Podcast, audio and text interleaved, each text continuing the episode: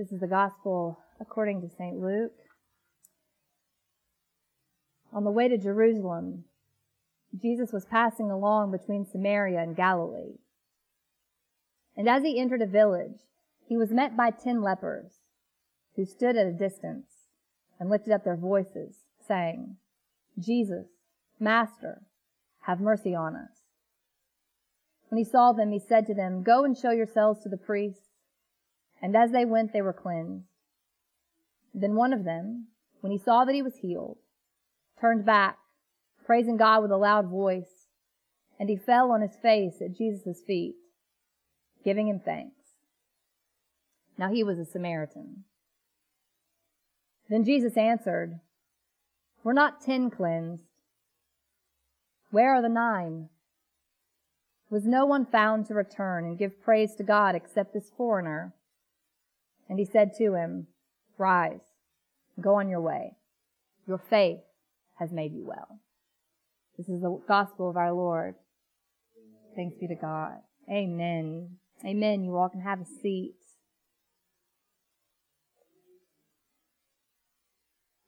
It's really great to have you uh, with us for worship this morning. And um, I don't know how many of you are familiar with this tradition or the habits um, therein, but one of our habits as Anglicans is to preach from this very old um, preaching plan, preaching and teaching and Bible reading plan called the lectionary. There's a Sunday lectionary, and then there's a daily lectionary for reading your Bible just at home, um, and then there's the lectionary that we we preach and read from here on Sundays. Uh, and every now and then, the texts that are chosen uh, seem to have a common thread that sort of runs between them, binding and tying them together. Sometimes, um, if there's a thread, it's less obvious uh, to me anyway, uh, and to people. And so it's a stretch to assume that they're always connected. But sometimes the connection feels um, on the surface, and therefore worthy of, of noting, paying attention to. Like somebody had to sit down somewhere, presumably under the inspiration of the Holy Spirit, and figure out um, on a day like today, on a Sunday when God's people are gathered and they're going to be reading bits of the Bible. Which bits of the Bible should they read in order to hear maybe what God might be saying to them? Um, so there's an, an inspiration, I think, even in the lectionary. Something that I think we're all gathered and maybe meant to hear by God, which is firstly, I think, a cool thing to note. Um, if you're here, that the Lord has something that He wants to say to us, you know, through these really, really old texts that like don't have anything to do with each other necessarily on the surface. Um, but I think there's a common thread, something that's really important, uh, namely this: that in uh, each of these texts, with the exception of Second Timothy, which is just like a proclamation text, it's a like remember Jesus Christ uh, raised from the dead. Uh, what a beautiful thing! And I'll just tell you before I, because I'm not going to talk about it anymore. I should say this about Second Timothy about about that passage in particular. On my um, on my hard days, that's the verse that rings in my, in my head and my heart. Remember Jesus Christ raised from the dead. Because on my hard days, when I feel down or particularly sad or whatever, um, I'm probably the farthest in my mind and imagination from that fact, from that thought, from remembering Jesus. So it's a powerful text on its own. Um, but we're going to put kind of put it over here. The other three that we read have something to do, all of them, about um, God drawing in um, insiders and outsiders across lines of difference and division in order to create what I'm going to call um, a new kind of kinship. Uh, we could say community. You could say family. There are any number of words that you could use. But um, I think in all of them, that's what we see God doing in one way or another. Um, overtly, on their surface, they have something to do, at least a couple of them, with healing, outright healing, physical healing. We've got the story from um, Second Kings. Naaman gets healed of his leprosy, and of course, then in the New Testament, the Gospel reading, Jesus is healing lepers. And so you could just say, okay, well, that's what they have in common is physical healing. But I actually think that the kind of healing that the three texts share from Jeremiah, Second Kings, and the Gospel has to do with a, a different kind of healing. Yes, the physical healing matters, but there is a redemptive and relational, like communal healing that's happening in these texts. And I wonder as myself someone who's like come to church today and lives in 2000 or 2000 2022 which always sounds nuts to say that that's the year i mean i don't know if you grew up like i did um, in the 80s and 90s watching like sci-fi movies in which like 2030 was just this like wild year that nobody could imagine. And here we are. It's 2022. And we're asking questions constantly. I'm talking to people about what it means to be a community of faith. What is the church? What is, why? What good does it do? What does it mean to belong to a community of faith? Why would anybody even bother? And so I wonder particularly in light of the moment that we find ourselves in culturally, if texts like these don't have something really important to say, profound to say to us about what it means to belong, the kind of healing God might want to do through groups of people, through communities of people. But first we probably need to see, just at least on the surface, make sure, because if you're like me, you're probably sitting there going, oh, what was that Old Testament text? Which one was it? What do we talk about? What did Jesus do? So let's revisit the text just so that we're clear on like what actually happens in them. The first one that we read was from uh, Jeremiah. It's that really powerful passage, one of a, a couple that um, we know from Jeremiah. The other being, of course, I know the plans that I have for you, you know, which we all got on our graduation cards. Uh, and then that was like our, our note from Jeremiah. And then there's this one.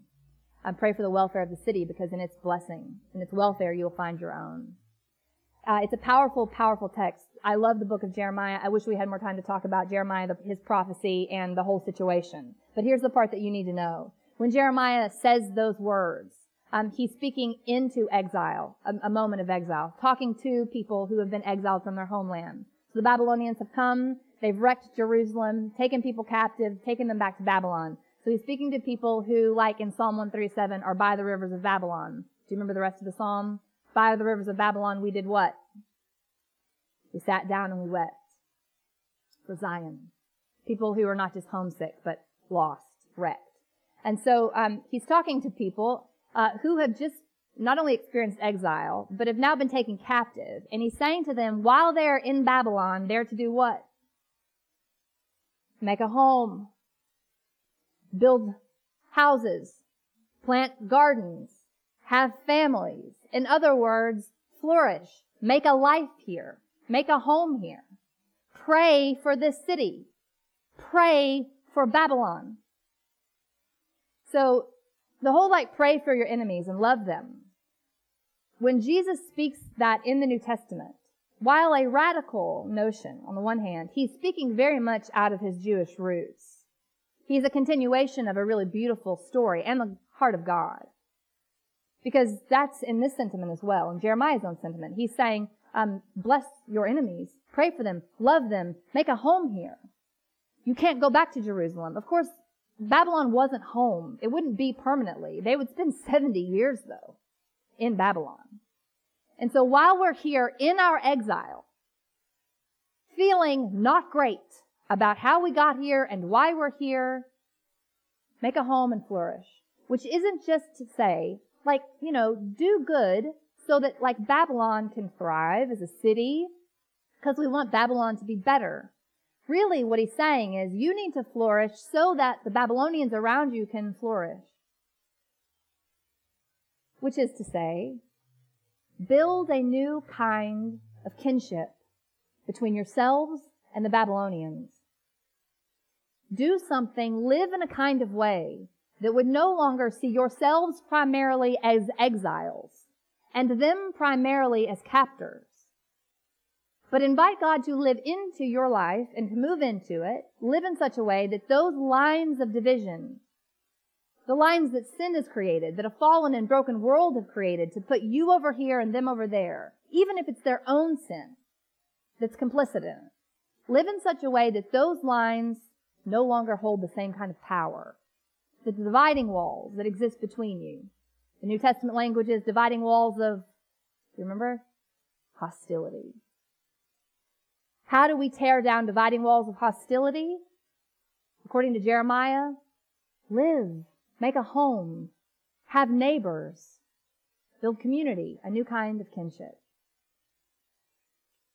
But that was going to take, I mean, a big act of grace, humility, faith. Hate the Babylonians if you're in exile in Babylon. Babylon was hell. Jeremiah might as well have said, make your home, build houses, plant gardens in hell.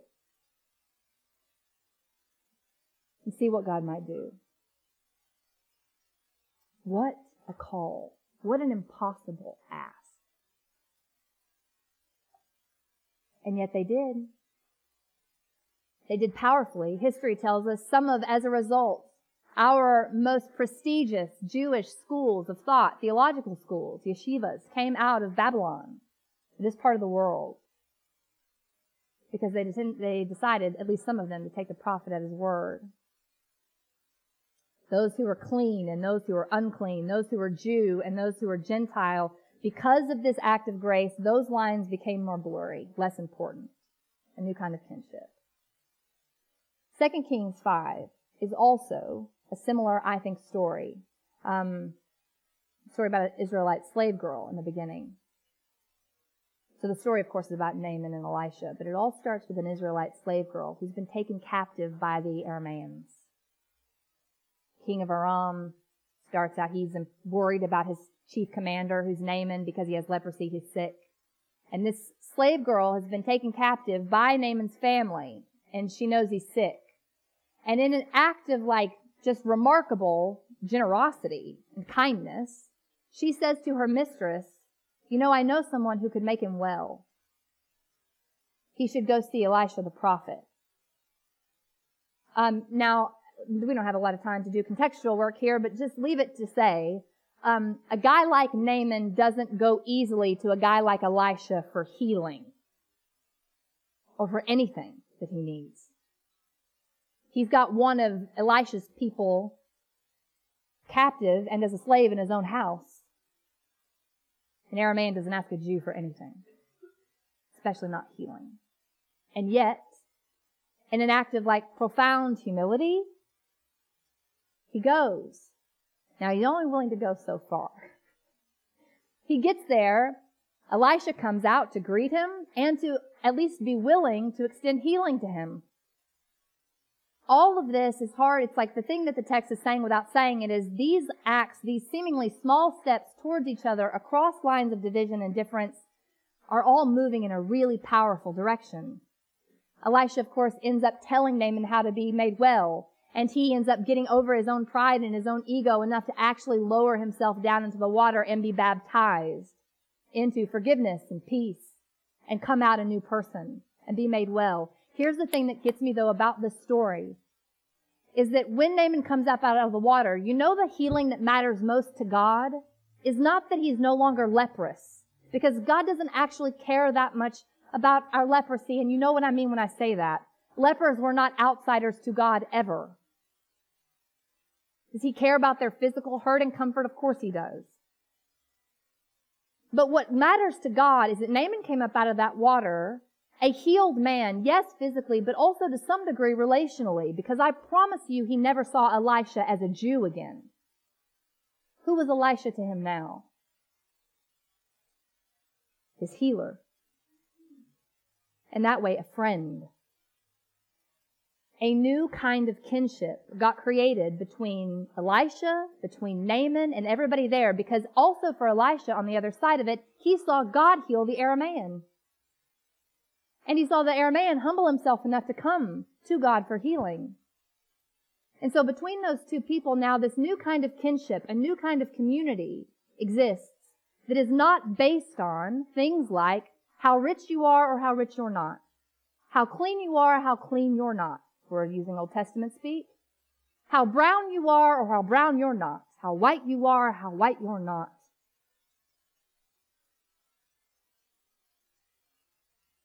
How cool you are or how cool you're not. None of those things matter. Once you see yourself as someone, you define yourself as someone who has been loved by God enough to be seen for who you are. Who you really are. And once someone else, another human being, sees you as a person also beloved by God, just for being who you are, that, that what is more healing and transformative than that? What is more powerful and redemptive than that? That person saw me not as employed or unemployed. Have you ever sat with somebody for longer than like a half hour and found it incredibly refreshing when your job didn't come up? When you could sit and talk with someone, just another person, and not have to talk about what you do for a living? And I'm not saying there's anything wrong, sorry, I'm getting angry. I'm saying there's anything wrong with asking people what we do. I am saying I'm suspicious of a culture that increasingly would define me by what I do. Would define me by my place based on absolutely superficial and artificial lines of difference and division. I know firsthand how radically transformative, redemptive, and powerful it is to be seen as a person in spite of those things. And when you meet another person who's experienced that and they welcome you in, something new and good is created.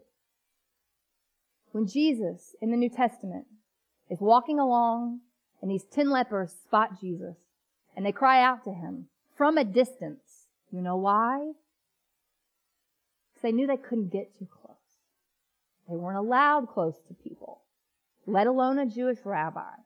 It will never not rip me to shreds to imagine someone having to call out across a chasm that they thought was fixed between them and the God who created them. And being bold enough to cry out anyway. What a beautiful, brave, and powerful thing to do. And I think Jesus recognized it as such. And so they cry out, Jesus, have mercy on us. Believing themselves to be cursed, sick, broken. And Jesus says in response, go to the priests.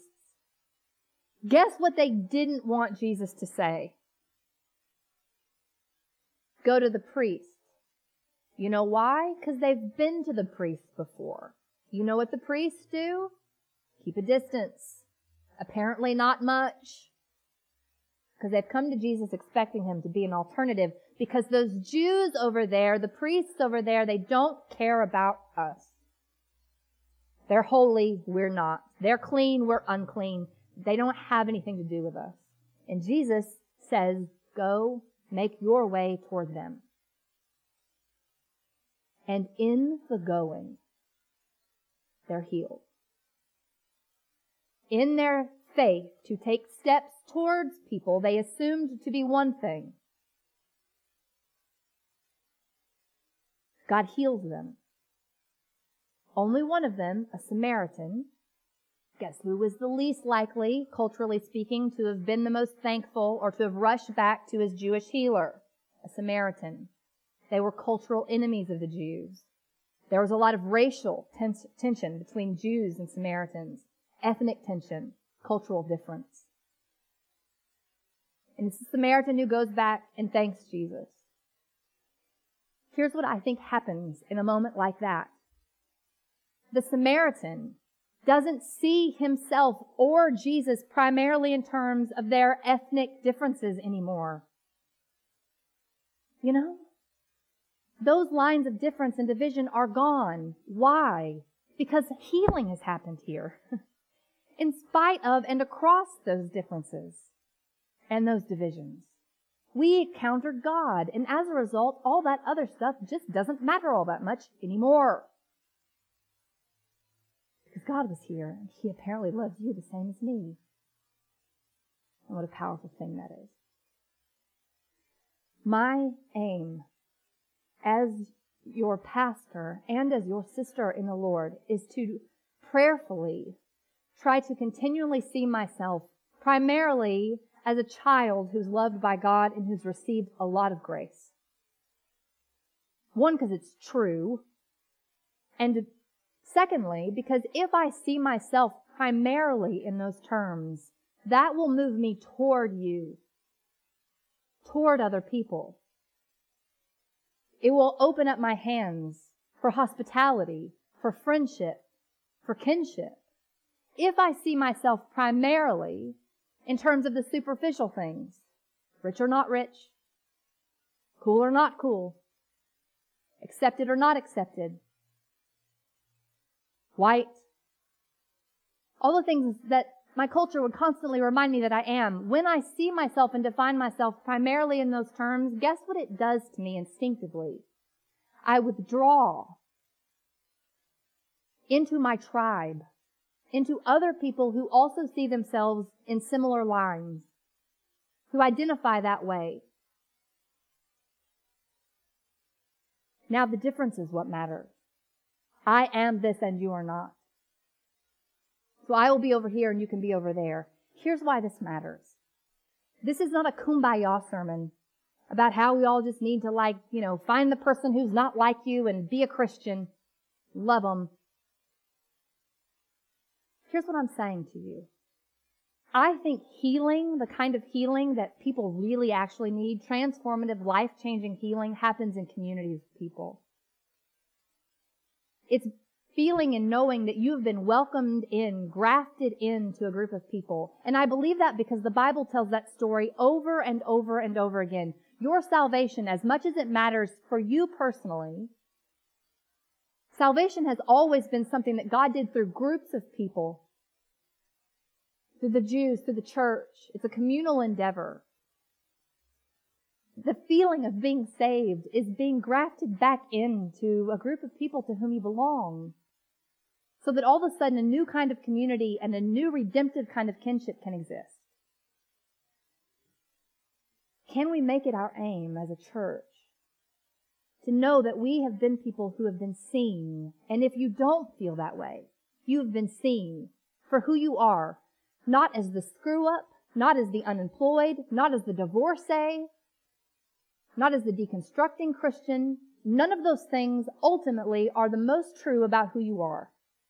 The most true thing about who you are is that you are loved by the God who created you. And you have received grace the same as me. It is the most true fact about who you are. I don't have to know you to know that that's true about who you are. And in addition to those things, you are wanted here. We will be, we will only be a redemptive community to the degree that we see ourselves as those kinds of people. Who know ourselves to be people who've received a lot of grace and are dearly loved, who feel grafted and drawn into something bigger than ourselves. Because then we'll reach out and draw other people into it.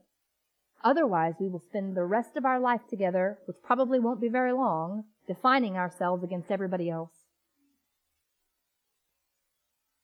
What they are and we're not. They're this and we're this. The world had enough of that. The church is different, a different kind of redemptive kinship here. So that means two things. Probably going to require some costly hospitality for us.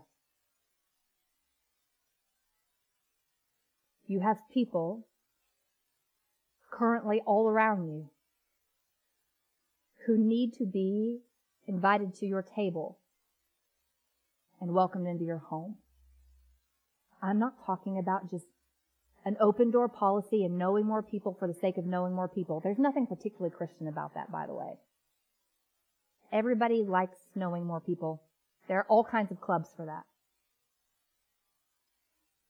I'm talking about prayerfully opening up your home and your life to make room for somebody.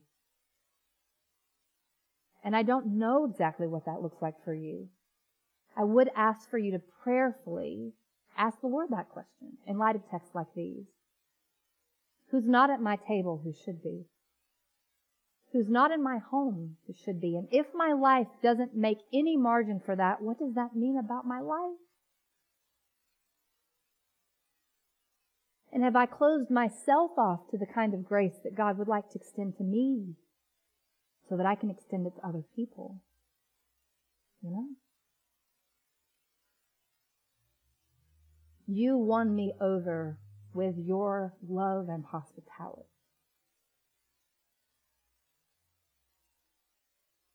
I am very proud of the way you have loved each other and feel so honored to get to be a part of it. That will be the thing that heals us and the people who aren't yet here. And I don't even mean here. You know what I mean? Just in your life. So Lord have mercy and help us. Yeah. It's a hopeful word. He came to set the world to rights. That's the gospel. The gospel is the promise that he is a healer and a redeemer. And he wants to do it through you, your hands, your life, your table. Powerful. Amen. Holy Spirit, we love you, Lord. We thank you, God, for the church. And we ask you, Holy Spirit, will you give us, Lord, the courage that we need to step out like Naaman did, to trust you the way that the exiles did, to have the kind of grace that Elisha had, the kind of gratitude that the lepers had. Will you work it in us, Holy Spirit, even now, Lord? So that we could be people, Lord, who are your hands and your feet. In Jesus' name we pray. Amen. We're going to pray now together through the prayers of the people. If you have your bulletin, this is our act of communal prayer, our chance to put before God our shared concerns.